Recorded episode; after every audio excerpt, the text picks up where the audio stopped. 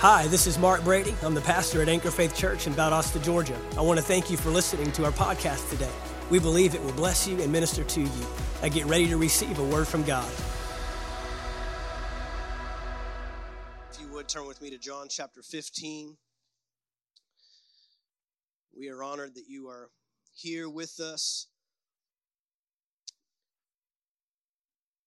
Kicking off a new year. Amen. And uh, we thank God that uh, even in times of transition, we can still hear from His Spirit. We can follow that leading and that guiding, receive direction. And I believe that He's given us a word, at least for our church, for Anchor Faith, regarding our capacity to live aware to the things of God. Amen. Our ability to be aware of what God is doing. This is what I know is God is everywhere. He's omnipresent, meaning that he's everywhere at all times. So it might sound, you know, uh, a, a little weird to be highlighting the fact of his presence and of his glory, but the capacity that we receive and respond to what God is doing is determined by the level of our awareness to what he's doing. How many of you know that something can be happening, but you may not be aware of what's going on? Just because it's happening around you, it, it can even be happening close to you, it can even be happening to you. But if you are unaware of what's being done, and this is where the enemy works and operates, his greatest tactic is deception. His greatest tactic from the beginning of time is to blind eyes. You know, it's one thing to have never seen, it's another to be unable to see.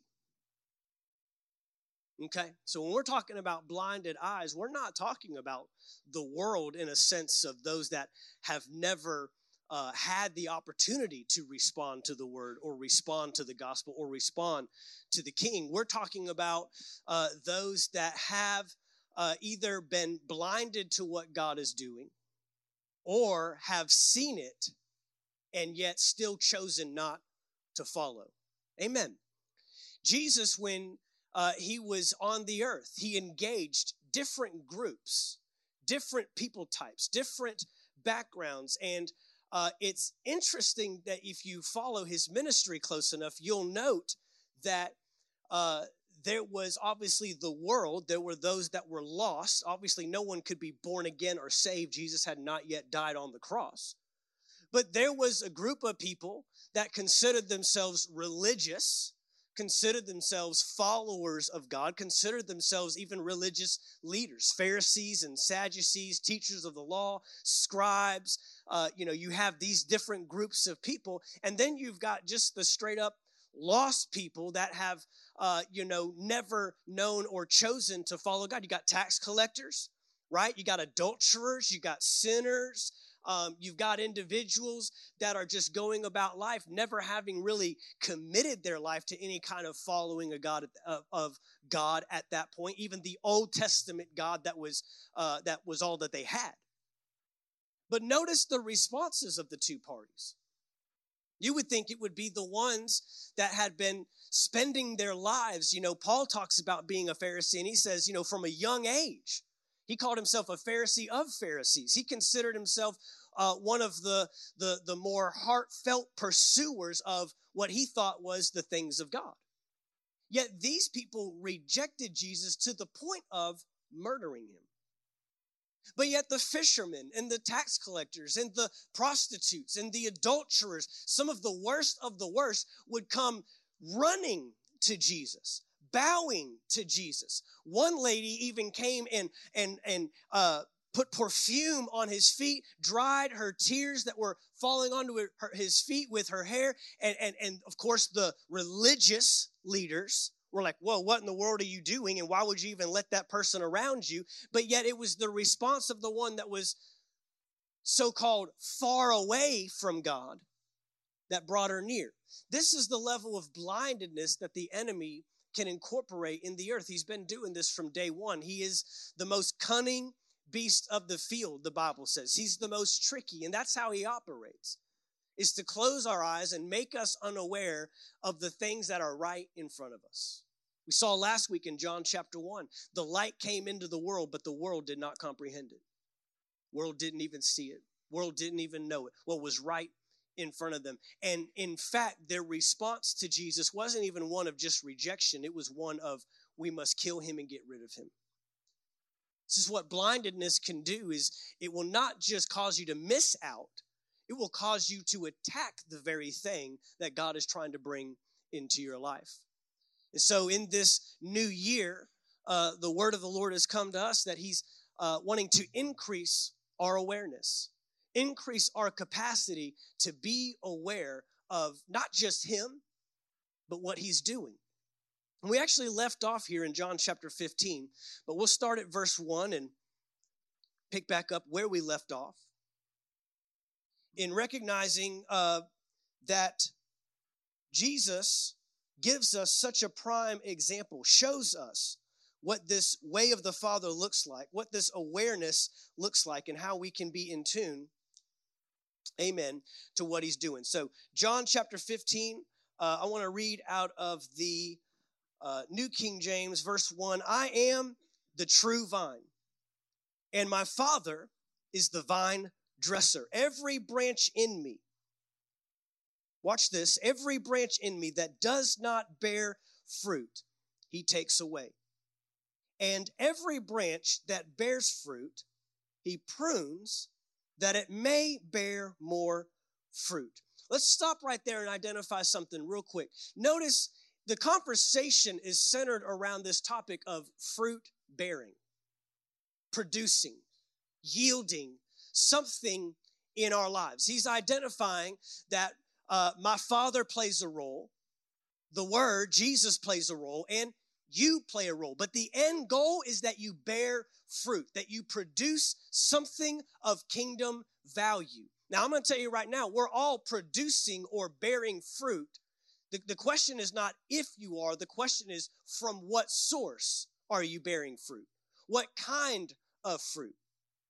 Jesus said that you'll know a good tree by the good fruit it produces, and you'll know a bad tree this is found over in Matthew chapter 7 by the bad fruit it produces.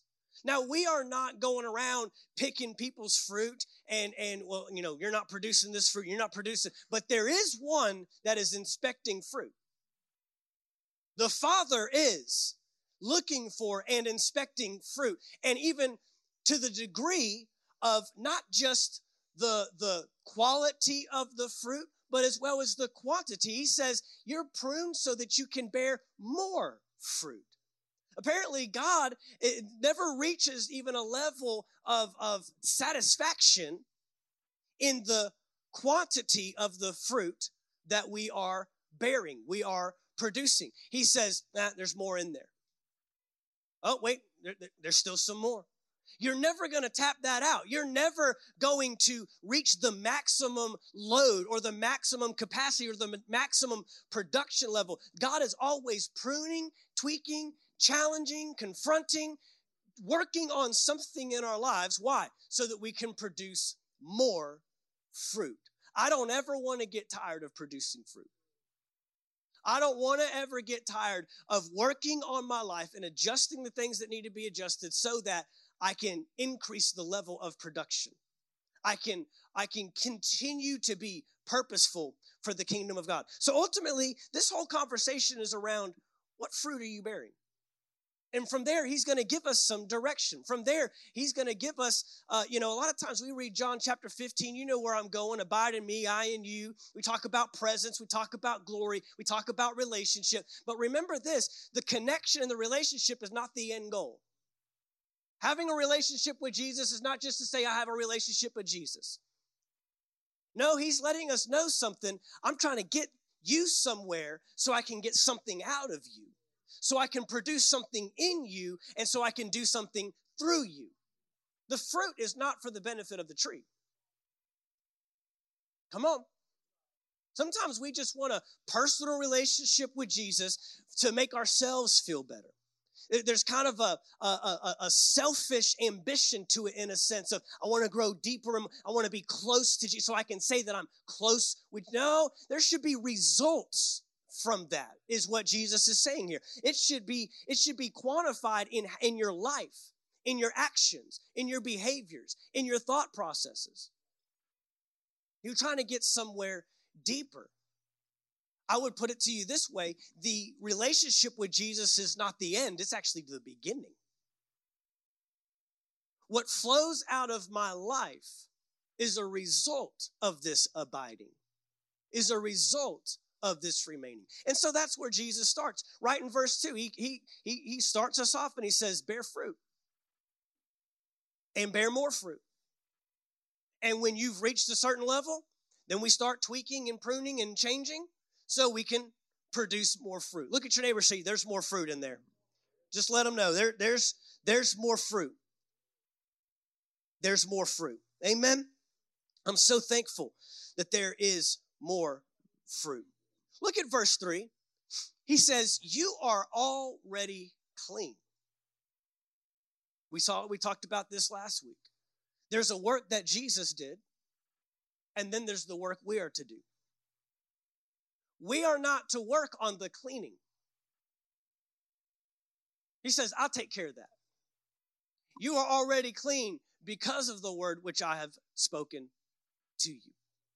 A lot of times we we we we see this of course in light of holiness and righteousness and living right and cleaning ourselves up and cleaning our act up and he says look I've, I've taken care of that I've taken care of getting you cleaned up. In fact, I'll clean you up better than you can clean up yourself. You can't do this on your own. You can't do this in your own uh, methods. You can't do this. You, you can't provide the solutions. You, you can't be good enough. But if you allow me to clean you up, I'll get you right. You are already clean because of the word which I have spoken to you. This is what he says then. Verse 4 now the instruction comes Abide in me so, in essence, is what he's saying.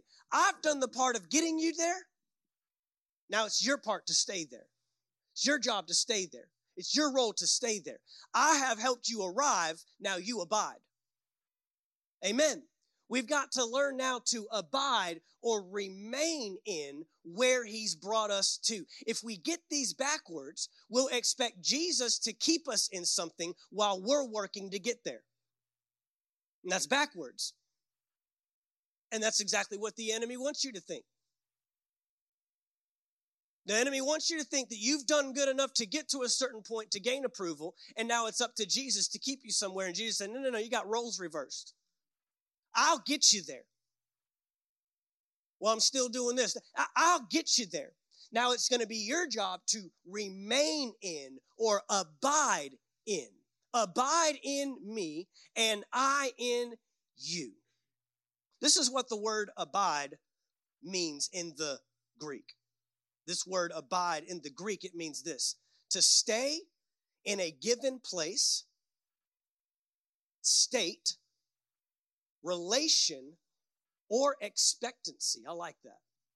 To stay in a given place, state, relation, or expectancy. It also means this to continue, dwell, endure, be present, remain, and stand. In fact, several translations uh, translated remain in me as I remain in you. I thank God for the role of Him, uh, uh, of Jesus helping us arrive to a place. He's made us to be sons and daughters of the King. Amen. He's made you royalty. Through his sacrifice, he's made you the righteousness of God in Christ Jesus. But now there is the responsibility of remaining. Say that with me. Say responsibility of remaining. It's my responsibility to remain. It's not my responsibility to arrive. He helps me arrive. It's my job to remain, to stay in, to persevere, to endure, to be present, to stand in the place that He's called me. That tells me this that just because I have arrived doesn't mean I'll automatically stay. If the instruction is given to abide, if the instruction is given to remain, then apparently there must be some intentionality there. There must be some effort. There must be uh, something that either by natural discourse I can fall away, or that there are challenges that will present themselves that can separate that initial arriving, that initial connection. However, it happens, whether it's just natural digression that I don't remain as in tune and as connected as I once was, or there will be things that come along our lives that will try to separate and try to divide. Well, I believe it's both. I believe there is a natural digression in our lives. If we're not intentional to do the things that keep us abiding and remaining, we will drift away. And we know what the word tells us in the last days many will what? Fall away.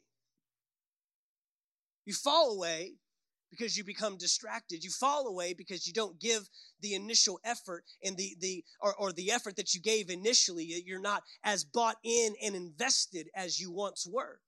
This is a time of year where a lot of people uh, regain, revisit their intentionality to things. Whether it's working out, whether it's diet, whether it's finances, whether it's relationships, whether whatever it is, uh, you know, typically our lives at this point in, in, in January, we are thinking about the year ahead and we're thinking, you know, you're not actually going to arrive where you want to arrive December 31. You know that you know it's going to take intentional effort. You know you can't eat the same things. You know you can't keep the same schedule. You know you can't hang around the same people. You know you can't spend money the same way. Come on. And so you know there are some intentional things I'm going to have to introduce or reintroduce. And so there's going to be a responsibility to remain. But here's what I love about this word abide it means to dwell or to live in. Now, I don't know about you. There are obviously things in our lives that we are intentional about, that we put intentional thought toward, but living, that just becomes normal, natural. What I want to do today is I want to take the striving out of abiding. Because as we saw last week, this was the way you were designed to be. I don't believe that we have to work to be aware of God. I think that we have worked to become unaware of God. I want to reverse this thing and I want to help us understand that as a believer now, I believe John chapter 15, Jesus is, is reintroducing us to the natural way of Christian life to abide. I live there. Think about it. You live in your home. I mean, you know, you could drive right now from here home, and and you won't remember the stoplights. You won't. But but it, it, it's natural to live where you're at and to go where you're at. I remember, you know, uh, we we moved a couple years ago. I think it's two years ago now, and so you know, initially arriving at the new house, I had to give thought. Okay, I'm not turning there to go back to the old house. I'm got to go this way now got a new path, a new. But you know what? After a few months, it became natural to turn down the streets that I needed to turn down to walk in my house. And it didn't feel, you know, initially when you move into a new house, it's like, okay, you're trying to figure things out. Routines are different and and and where things are and and all. But now today, it's it's just natural for me to live in my house. It's not unnatural. It's not uncomfortable. It's not weird. Now I'll tell you, it would be weird if I only visited my house. Being in the presence of God is only weird if it's a place you visit rather than a place you dwell. it should be so, like, we should carry the presence everywhere. I should never, honestly, honestly, I should never have to get into the presence. I carry the presence. I'm a representation of the presence. Heaven on earth is how I live. John chapter 3, Jesus talks about, and you don't have to go there, I don't even have it in my notes, it's just coming to me right now. But John chapter 3, Jesus talks about the ascended life. And see, this, this when, when Jesus talks about heaven on earth, he's talking, we think of heaven on earth, we think earth to heaven. He was thinking heaven to earth.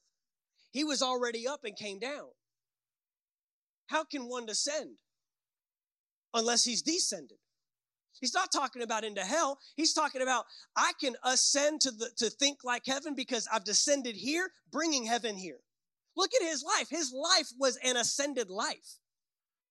He did not respond to things the way you and I respond to things. He did not treat things the way you and I treat things. He did not talk about things the way you and I talk about things. He completely broke every law and every level that man had on this earth because he says, I've got a different. Eh, think about it now. If you go from the United States to Europe, France, there's going to be things there that are going to be different in that culture than they are here. Jesus did not just come from heaven to earth, he literally brought the culture of heaven to the earth. He brought the culture of the kingdom here. And he says, How do you do that? You abide, you dwell. Yes, there's a responsibility to remain, but I want that responsibility. I, uh, I just, I, I'm, I try to find the right word. Natural is the only word I can come up with because it's not normal or familiar in the sense, ah, it's just the presence of God. You can become aware of the presence of God without devaluing the presence of God. Does that make sense? I can maintain the honor of the presence. See, the thing is, we lose the value for things that we stay in. We lose the value for the things that we do over and over again. We lose the value for that in repetition, in routine. But I want to tell you right now, the presence of God does not have a shelf life. The presence of God is never routine. The pre- I can be disciplined in the presence of God and still value and honor it as if it was the first time I enter ever entered his glory. That's a heart posture. That's a heart posture. And I tell you, if we lived in this way that Jesus is helping us identify, there would be a lot less of, I'm sick, I need to get healing scriptures. I'm going through an issue, I need to get the word of God on. It would be in you, ready to respond to any condition, any situation, any challenge you come against. We would face challenges way differently than we do. We would face difficulties. He, Jesus never cut corners on difficulty. He never prettied this thing up dressed it up to try to get more people in the kingdom. He just let them know, yeah, in the world, trials, trials and tribulations. But what's the next line? Be of good cheer. Not put on good cheer. Be. You already are. But see, your outflow is determined by your inflow. What I'm putting in determines what's coming out. This is the this is the bearing fruit. I know a lot of times we talk about bearing fruit and we talk about habits, we talk about actions, we talk about behavior, we talk about holiness and righteousness. Let me t- let me give you some other ways you can bear fruit in the kingdom. Laying hands on the sick and seeing them recover. That's a command. You will lay hands on the sick. It's the Great Commission. Come on. Casting out demons, demonic forces. That's a command. There's other ways to be obedient than just not cussing and not sleeping with the wrong people and not watching that and not doing that and not hanging. There's, there's, a, there's many other ways that we trespass on God's word while calling ourselves righteous and holy. Come on. And when we learn to abide, when we, when we learn to remain, when we learn to dwell, I believe heaven responses will be the first thing that pops up in you. You won't have to dig down deep. Come on, to get a heaven response. We've been saying this for a while now that the, the, the supernatural ought to become natural. It ought to be more natural than the natural. Come on. Nothing should scare you. Come on. I said nothing should frighten you. Be courageous, he said. we'll find ourselves not having to strive to put things on, but rather come from a position of, that can't touch me. This is this will be identifiable. That's why he calls it fruit. How do you know an apple tree is an apple tree? Branches look different. Leaves look different. The root look no, you're looking at fruit. The fruit identifies. The fruit identifies. So he says, abide in, remain in.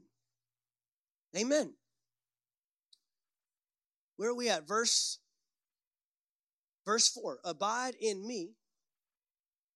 And then he also reverses it. And I in you. This is a two-way street. Abide in me and I in you. As the branch cannot bear fruit of itself unless it abides in the vine, neither can you unless you abide in me. And let me just say this one note. Living a sin-free life, I do not believe is the goal of the human, uh, of the Christian, of the believer. It's a byproduct. The goal is bringing heaven to earth. And as a result, I don't trespass his command. I don't break his word. I don't get out of alignment. I, I am so abiding and I remain in. God, God has such a greater life for you than you spending the rest of your time on this planet trying not to do certain things. Can, can we just put it that way? God has such a greater life. We've got to get beyond that. We have a value for holiness and righteousness. You know that as a church. God hasn't changed his standards. God hasn't changed. He's not all of a sudden accepting and tolerating things because it's 220, it's 2023 and you know people, that's just what they do. God hasn't changed his standards.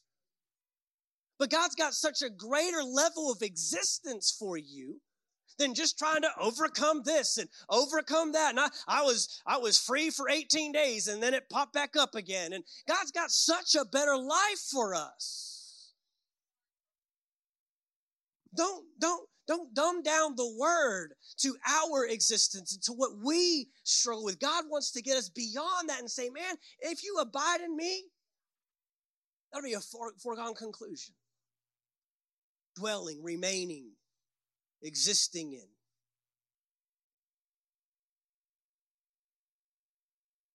Verse 5 says, I am the vine, and you are the branches. He who abides in me, and I in him, bears much fruit. You think he's trying to get a point across? We're five verses in. He's already talked about bearing much fruit, bearing more fruit, will bear fruit. You cannot bear fruit outside of me, but you can bear fruit with me. He's trying to say something, he's trying to show us something. He says, For without me, you can do nothing. If anyone does not abide in me, he is cast out as a branch and is withered, and they gather them up and throw them into the fire, and they are burned. If you abide in me, and now he qualifies it, and my words abide in you. You will ask what you desire, and it shall be done for you. This is the verse I want to camp on. And I pray the Holy Spirit will allow me to articulate this. I saw this so differently the last several weeks. You know, there's many times, there's several times, actually, within, I think, four chapters right here in, in John 14, 15. I think he says it in John 13. He says, Whatever you ask, whatever you ask, shall be done for you. John 14, verse 12 says, These works that I do, you will do, and even greater works because I go to my Father. Right after that, he says, And whatever you ask, it shall be done. Whatever you desire, whatever you ask, shall be done. And if we're not careful, we'll find ourselves in one of two ditches. disbelieving that because we've asked and not received, or using it as our uh, access to a, a, a, a heavenly vault that God is obligated to perform any word or any command I request. And both ditches are wrong.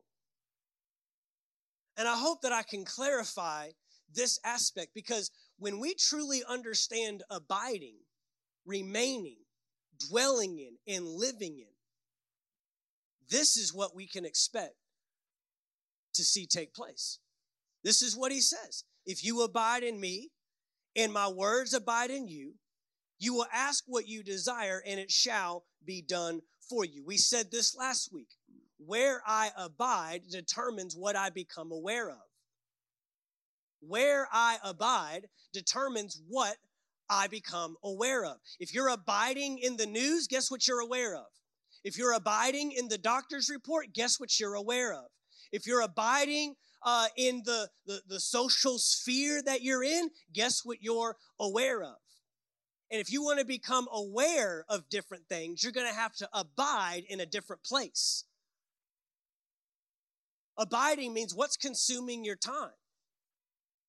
Some of us are visiting the Word of God and living in the news.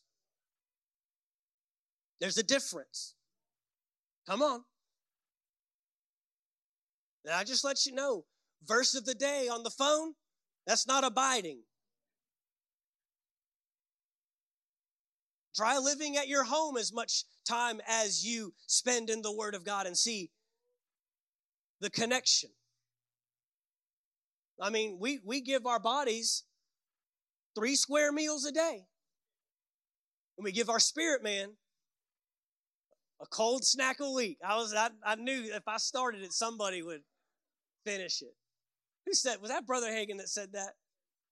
Brother Hagin, Smith Wigglesworth, one of those giants, generals of the faith. You give your body three square meals a day, and you give your spirit man one cold snack a week. I hope I do better than one cold snack. I hope I, as much time as I spend back in there working on this thing, you know, it ought to at least be certain standard. Everybody's got different standards. But this ain't no drive through stuff. And this ain't no just put a straw in it and suck it through. This is, you're going to have to chew on this. You're going to have to work on this. You're going to have to take home leftovers and let's finish it later. People tell me all the time, you preach too fast. I can't write everything down. That's why it's online. I, you can't, you're not going to get it all in one service anyways. Amen. I promise you, the, the services and the words that I have received the most in, I had to listen to at least three times. Some of them I'm, I have on repeat. Go. Why? Because I need to get every morsel out of that thing. I need to get every chunk out of that thing. It's not good enough for me to just get the surface stuff. I've got to get all that God wanted in that word for me. And so I'm thankful for that. No, where I abide determines what I become aware of. And then he says this My words if you abide in me and my words. Now he's being specific. Before he just said, abide in me and I in you. So it sounds like a close personal relationship with Jesus. We love those words. Do you have a personal relationship with your Lord and Savior? Do you have a personal relationship? Well, let me tell you how personal God wants to get. He wants to reveal His Word to you. We're not just talking about I'm close with Jesus. We're talking about his word dwells in you. Again, to the point that it can spring up and come up at any time. That his word dictates and orders my steps. Y'all remember that verse in Psalms 37? The steps of a righteous man are ordered of the Lord. He wants to direct in order every step, every way, every decision that you're a part of. He says, My words. This is intentionally valuing the decrees, the commands, and the declarations of God's word. Intentionally valuing. What did David say? Thy word have I hid in my heart. Watch this, that I might not sin against you. This is what he understood is that if I don't have your word hidden in a place, if I don't value your word, our abiding, our connection is compromised. He recognized that what comes out of my life is determined by what I put in my life. Your word have I hid in my heart that I might not disagree and misalign myself with your purposes, your plans, and trespass them or go the opposite way. That's what sin is. Sin is just simply disobedience to the word. That's what sin is. So I might not sin against you. So I might not trespass your command. So I might not operate out of alignment with your kingdom protocols, your kingdom plans, your kingdom purposes. And not just in the sinful activity, but miss the opportunities where I can bring heaven to earth. Miss the opportunities where I can literally be the vehicle through it, through which heaven shows up in this realm. Oh, I hope you're getting this. See, God's word is his revealed will. God never says a thing that isn't his intention, isn't his plan, isn't his purpose. You want to know what God thinks about something, he gave you a whole book on it. He gave you 66 of them, actually. And he moved upon 40 plus authors to write down the decrees, the declarations, the commands, the purposes, and the will and the plan of God. People today want to know the will of God for their lives. And I'm helping, I hope I'm helping us understand that God has bent over backwards. He's gone through so much to make his will abundantly clear to you. It does not have to be a difficult thing unless we don't address the abiding, the remaining. That doesn't mean you won't ent- enter situations where you'll have questions or challenges or wonder or what if, but I can tell you right now, you will find a word to answer every challenge in every situation. But again, if we're in the habit of visiting rather than abiding, rather than maintaining, rather than remaining, we're going to find ourselves compromised. This is what I know is God wants this will accomplished in the earth. This will that He's gone through so much to reveal to you and I through these authors, through the book. This book cannot be uh, uh, destroyed. His word will remain forever. The glass, the, the grass withers, the flower fades, but my word will remain, will endure forever. He has gone through so much to make his will revealed to you. On top of that, you have the Spirit of God living in you. He's given you the Holy Spirit who only speaks on behalf of the Father. And now he's revealing this will so that he can see it accomplished in the earth. You know, God still has plans and purposes for this, for this world. He still has a plan and purpose for this earth. God has not left the chat, so to speak. God hasn't, uh, you know, they're, they're done. They're done. And let, us just wrap this thing up, bring our, bring our Christians home, bring all our believers home, and let's just shut this thing down. No, he's still got a plan and a purpose in the earth, even in the midst of all that we're seeing today. And he wants to see it accomplished. He wants to see it take place. Now, watch this. This is what it says If you abide in me, and my words abide in you, my decrees, my commands, my will, my intent, my purpose. This is what he says you will ask what you desire, and it shall be done for you. James even tells us that we can ask amiss. We can ask out of line with God's intent, purposes, plans, will. How can I ensure that what I'm asking is in line with His will, in line with heaven? Abiding. Abide in me and I in you. Let me tell you something. Your this absolutely changes the game on our prayer life. If we truly understood verse 7, it would absolutely change the game on what our prayer life looks like. We can bring petitions.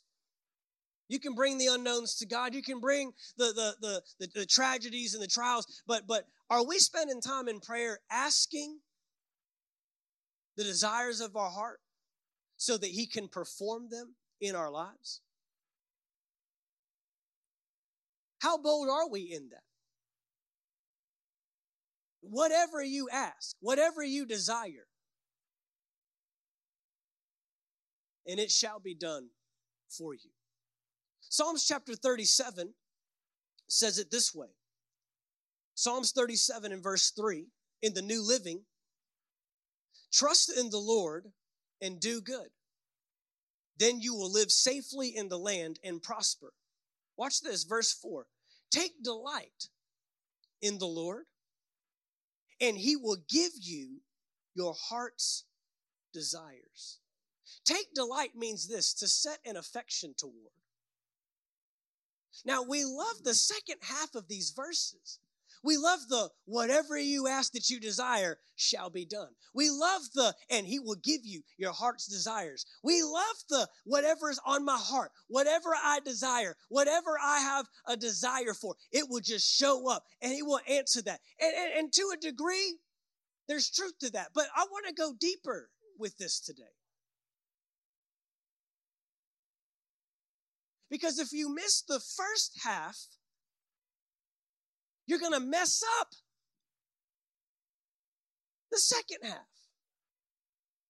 If we miss abide in me and my words abide in you, it messes up the and whatever you ask will be done for you. If we miss the take delight, set your affections on heaven. In, in essence, what he's saying is abide,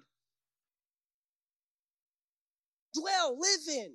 When you have your affection set on something, it's not frequented, it's not visited, it's not rarely thought of. It's on the front of your mind. You're always, you know that there's a relationship, you know that there's a connection. Your thoughts go toward that. Set your mind on things above, not on things below. If you miss the take delight in the Lord, it will mess up the he will give you the desires of your heart. But on the flip side, if you address the take delight in the Lord, you're going to enhance the, and He will give you your heart's desires. And I want to change this just a little bit. This is what I believe it says He will give you what to desire.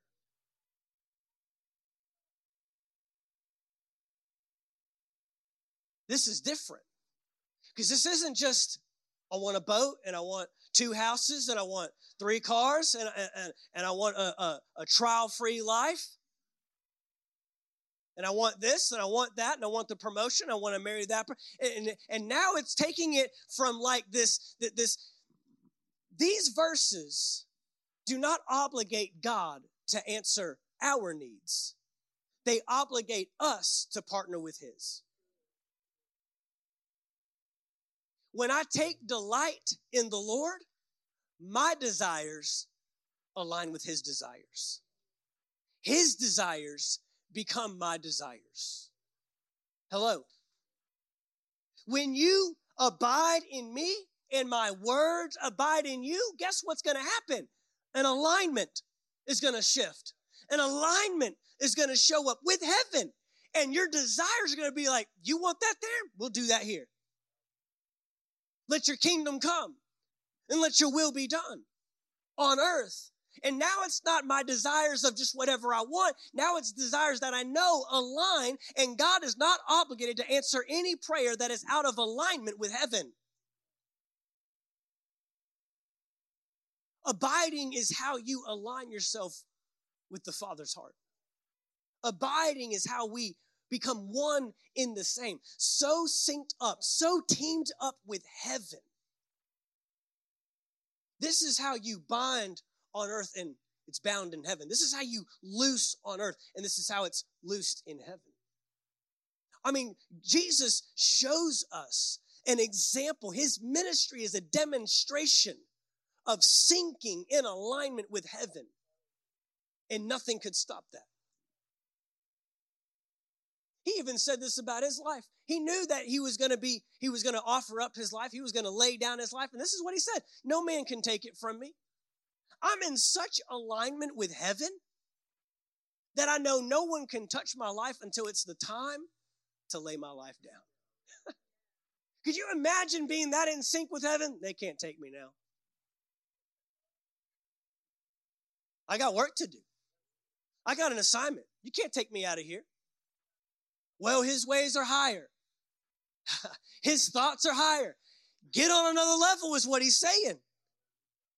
Come up to another level of thinking. Come up to another level of, of perspective. Come up to another level of seeing things the way God sees. Continuously, countless times in God's word, we are encouraged to see from his perspective, see from heaven's perspective, see from God's perspective. That's why he says you've been raised up and you've been seated with him in heavenly places. Why? Because things look real broken and look real bad down here on this level. But if you could just come up here, you can see things from where I'm at and you'll see things, you'll see my demonstration, you'll see my work, you'll see my power, you'll see that nothing can, can hold you uh, in subjection.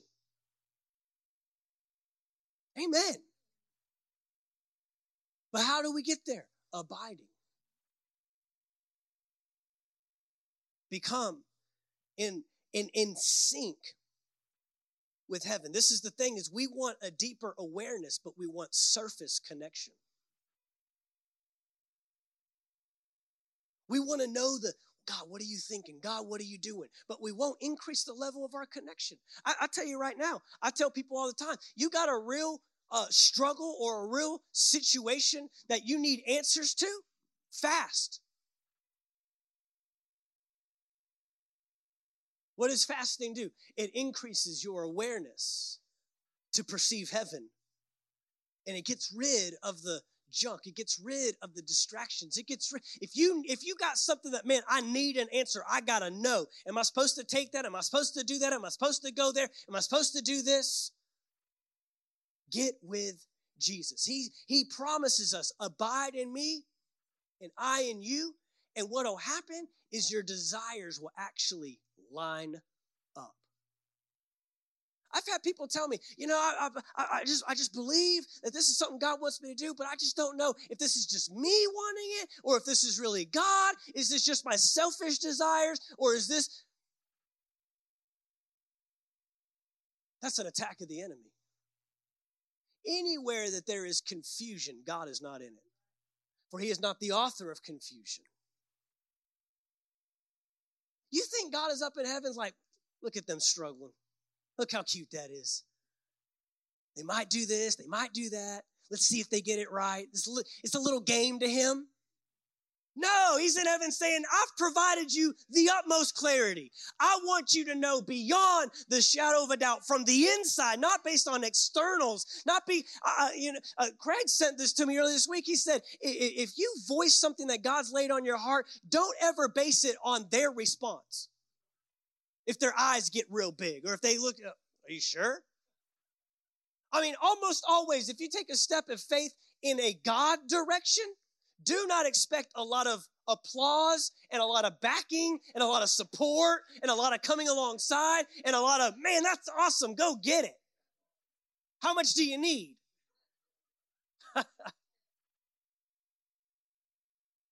but yet, God is with you every step of the way yet he has sent you. I've made a point in my life. I, I, don't question people. You know, when, when, when, as a pastor, you get a lot of conversations, and, and people like to dress up their decisions and their conversations of just feel the Lord leading me. The second you, I'm just letting you know, the second you, you lead off with that, I back away from the conversation. Whether the Lord's really leading you or whether you're just saying that because you want me to believe that you're really perceiving heaven when really you're just following something on your own, whether you've really bought in and whether you've really invested in this, that's up to you. But the second you say, I believe God told me, and God told you.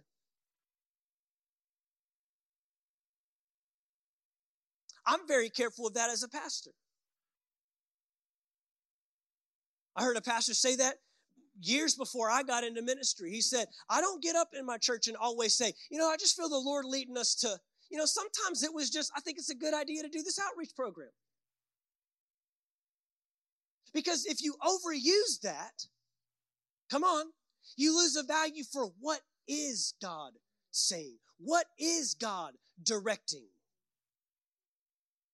And sometimes we use that as a little lure to get people to buy into our own decisions. No, I, I, I want to know that I'm intently in tune with the voice of God. I'm intently in tune. And this is what I said for 2023. This is the year we clearly know. This is the year we know beyond that there is clarity, the utmost clarity, that it's not hard to hear God. It's not a pressing in. And, and this, I want this to be so abide remain, live. I don't have to do a lot of work to live in my house. I'm going to drive away from here and I'm going to drive to my house and I'm going to put the cowboy game on and I'm probably going to fall asleep and yell at somebody when they come in and change the channel and I'm going to live in my house just as natural as, ah, this is where I belong.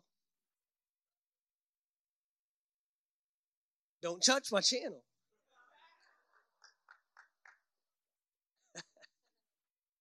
I'm watching that. No, you ain't. You watching the back of your eyelids. I'm listening to it. Who's winning? After this commercial break, I can tell you. Amen. We're living, we're dwelling in Him. It's not a striving, it's not a working. Oh, the enemy loves when you toil for the things that God has easily and readily made accessible. He loves when you come begging and crawling. And that's why he said, man, come boldly to the throne of grace. Not in an arrogance of, all right, God, here's what I got, but in, in an understanding, I'm in partnership with you, Father. And what you want, I will, I want, and I will help you execute that. I will help you get that done. If that's what you want done in that situation, if that's what you want delivered, is that, is that, if that is what you want set free, I'm your guy. Now empower me to do it. This is abiding. But it takes the trust in the Lord and do good. It takes the take delight in the Lord. Verse 5, look what he says. Commit everything, Psalms 37, verse 5. Commit everything you do to the Lord. Trust him. Notice we get two instructions and he gets one. Commit everything to the Lord, one, trust Him, two, and then His job, and He'll help you. Why? Because there's a responsibility on our part. And the responsibility doesn't have to be done in toil. The, the responsibility doesn't have to be stressful. Oh, I just wish I could hear God's voice. Oh, I just wish I knew when God was here. I just knew what God wanted to do. No, we're getting rid of that. To this year, 2023, we are getting rid of that garbage talk. You start saying, I know the voice of God. I readily hear the voice of God. I respond quickly to the voice of God because His word is in me. And because I remain in and I abide in Him, I readily know where He wants me to be, what He wants me to do.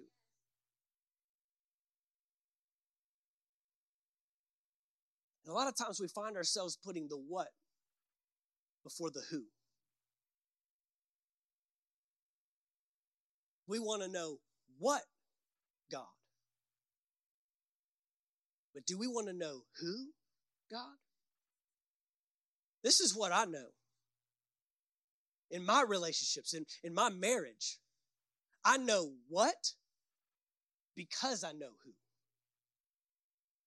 I got to know what she likes and what she doesn't like and where she likes to eat and where she doesn't like to eat because I got to know who. I got to know her. And discovering her will and discovering her desires was a result of the relationship, not the other way around. I don't build a relationship with God while I'm trying to find out what He wants. I find out what He wants as a result of building a relationship with the Father. It's so easy to get the two backwards. Again, we live in a world we want things so quickly. We want the path of least resistance. It takes much less work to get information over relationship. Relationship takes time. Information I can divulge in a second.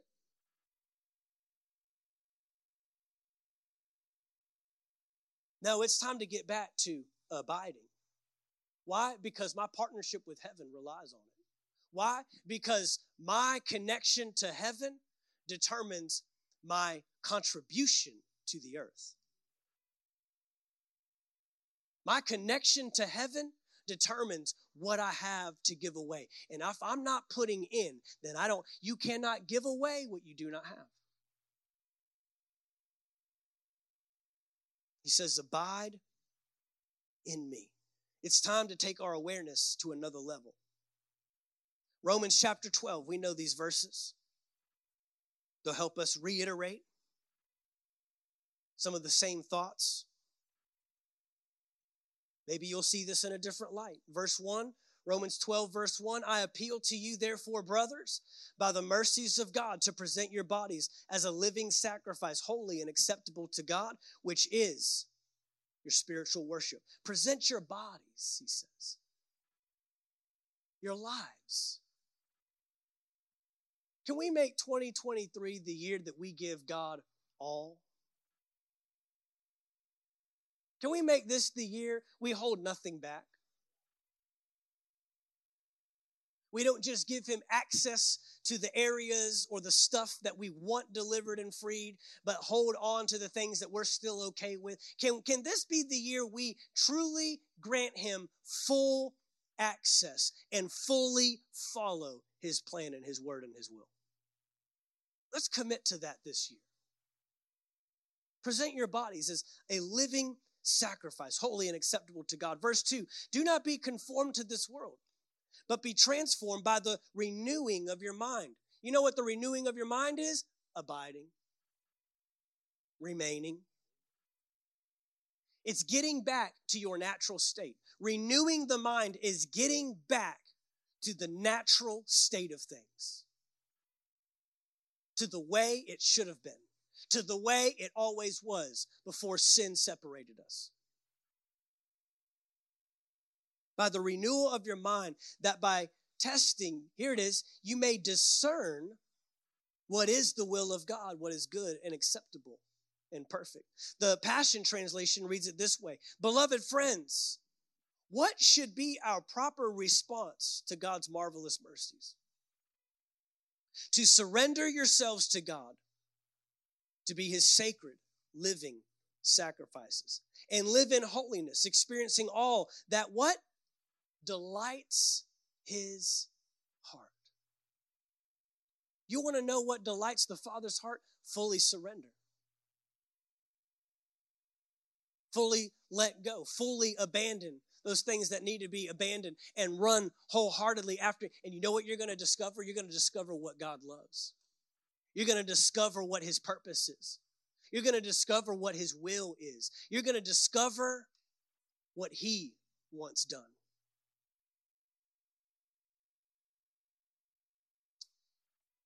You experience all that delights his heart, for this becomes your genuine expression of worship. Stop imitating the ideals and opinions of the culture around you, but be inwardly transformed by the Holy Spirit through a total reformation of how you think. This will empower you to discern God's will as you live a beautiful life, satisfying and perfect in His eyes. In the Amplified, it reads this way I appeal to you, therefore, brethren, and beg of you, in view of all the mercies of God, to make a decisive dedication of your bodies, presenting all your members and faculties. That means my eyes and my ears belong to Him. My mouth belongs to Him. My hands belong to Him. My life belongs to Him. As a living sacrifice, holy, devoted, and consecrated and well pleasing, which is your reasonable, rational, intelligent service and spiritual worship. Do not be conformed to this, eh, this world, this age, fashioned after and adapted to its external, superficial customs, but be transformed, changed by the entire renewal of your mind, by its new ideals and its new attitudes, so that you may prove for yourselves what is the good and acceptable and perfect will of God, even the thing which is good and acceptable and perfect in His sight for you. Worship team, if you'd come. How are we going to live out the desires of God's heart? Not just the desires of your heart. God is not obligated to fulfill the desires of our heart if they do not align with the desires of his heart. That get anybody? We all good? You'd have a healing line here in a moment.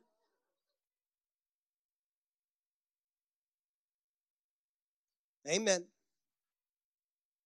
I give you a quick example. In Matthew chapter 16, Jesus has a conversation with his disciples. He said, Who do men say that I am? You know, his disciples, they have this conversation. They say, Well, you know, some people think you're this person. Some people think you're John the Baptist come back from the dead, Elijah, one of the prophets. And he says, Well, who do you say. And Peter speaks by the Spirit of God, by revelation. Not just in his own knowing, not just his own conclusion. But Peter speaks up and he says, I believe that you are Jesus, the Christ, the Messiah, the Son of the living God. And Jesus answers him and he says, Flesh and blood has not revealed this,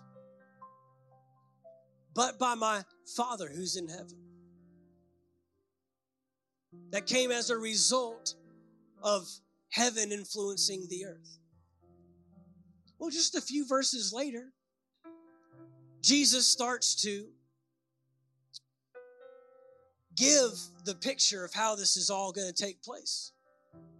He says, I'll be handed over, I'll be offered up. They will accuse me of things I haven't done.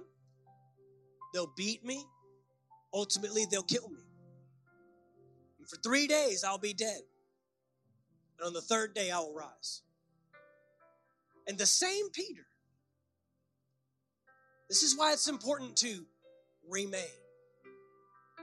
The same Peter, just five verses earlier, spoke by the revelation of the Spirit of God, You are the Christ, the Son of the living God. Not four or five verses later is saying, May it never be. I will defend you. I will make myself personally responsible. They do not kill you.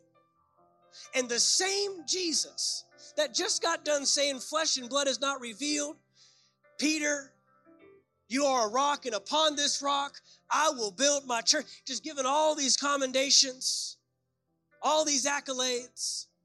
Now he says, Get thee behind me, Satan.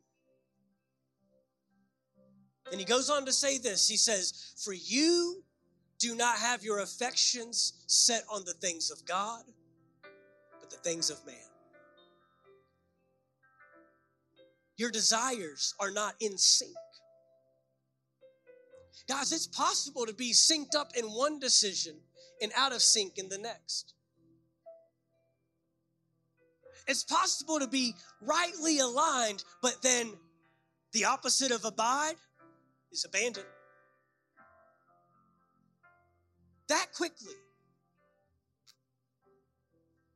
No, but when you live in, when you remain, when you abide, and His words abide in you, you won't speak things that are out of alignment with Him.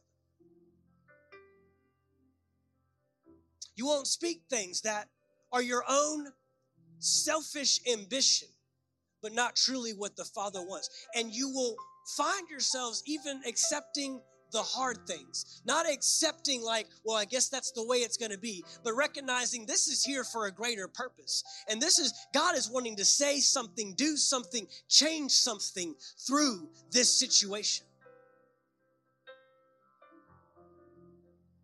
I want to be so remained, so constant, that I could go from God's commendation to God's prophetic word over what's going to come next. And even though it may not align with what naturally I want, my heart is so in tune and my heart is so aligned. Yes, Father. You know, that's what Mary said when the angel came.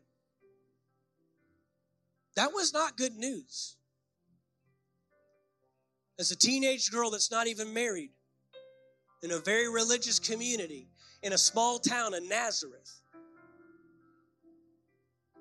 to hear you're going to be with child by the Holy Spirit. So everybody around you can think you're an absolute liar and a deranged person. But Mary treasured these words in her heart. And as you have commanded, may it be. Can we abide in 2023? Remain so in such constant synchronization Oh, it's a work to get there, I understand, but it's only to tear down every wall that the enemy has tried to wall. It's not a work to get God to move and say, okay, finally, I'll show you. It's a work to get the stuff out of the way that the enemy has built up over time that has hindered you from clearly seeing what God is trying to do.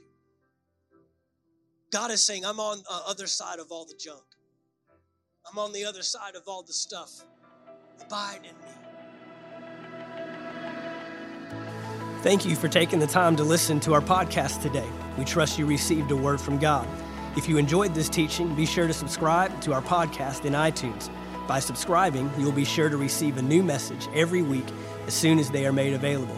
And if you'd like to learn more about Anchor Faith Church, you can stop by our website at anchorfaithvaldosta.com. There you'll find our locations and service times, ministries that are available for you and your family. You can even give financially in support of the ministry. Thank you again for listening, and we look forward to seeing you next time right here on the Anchor Faith Church podcast.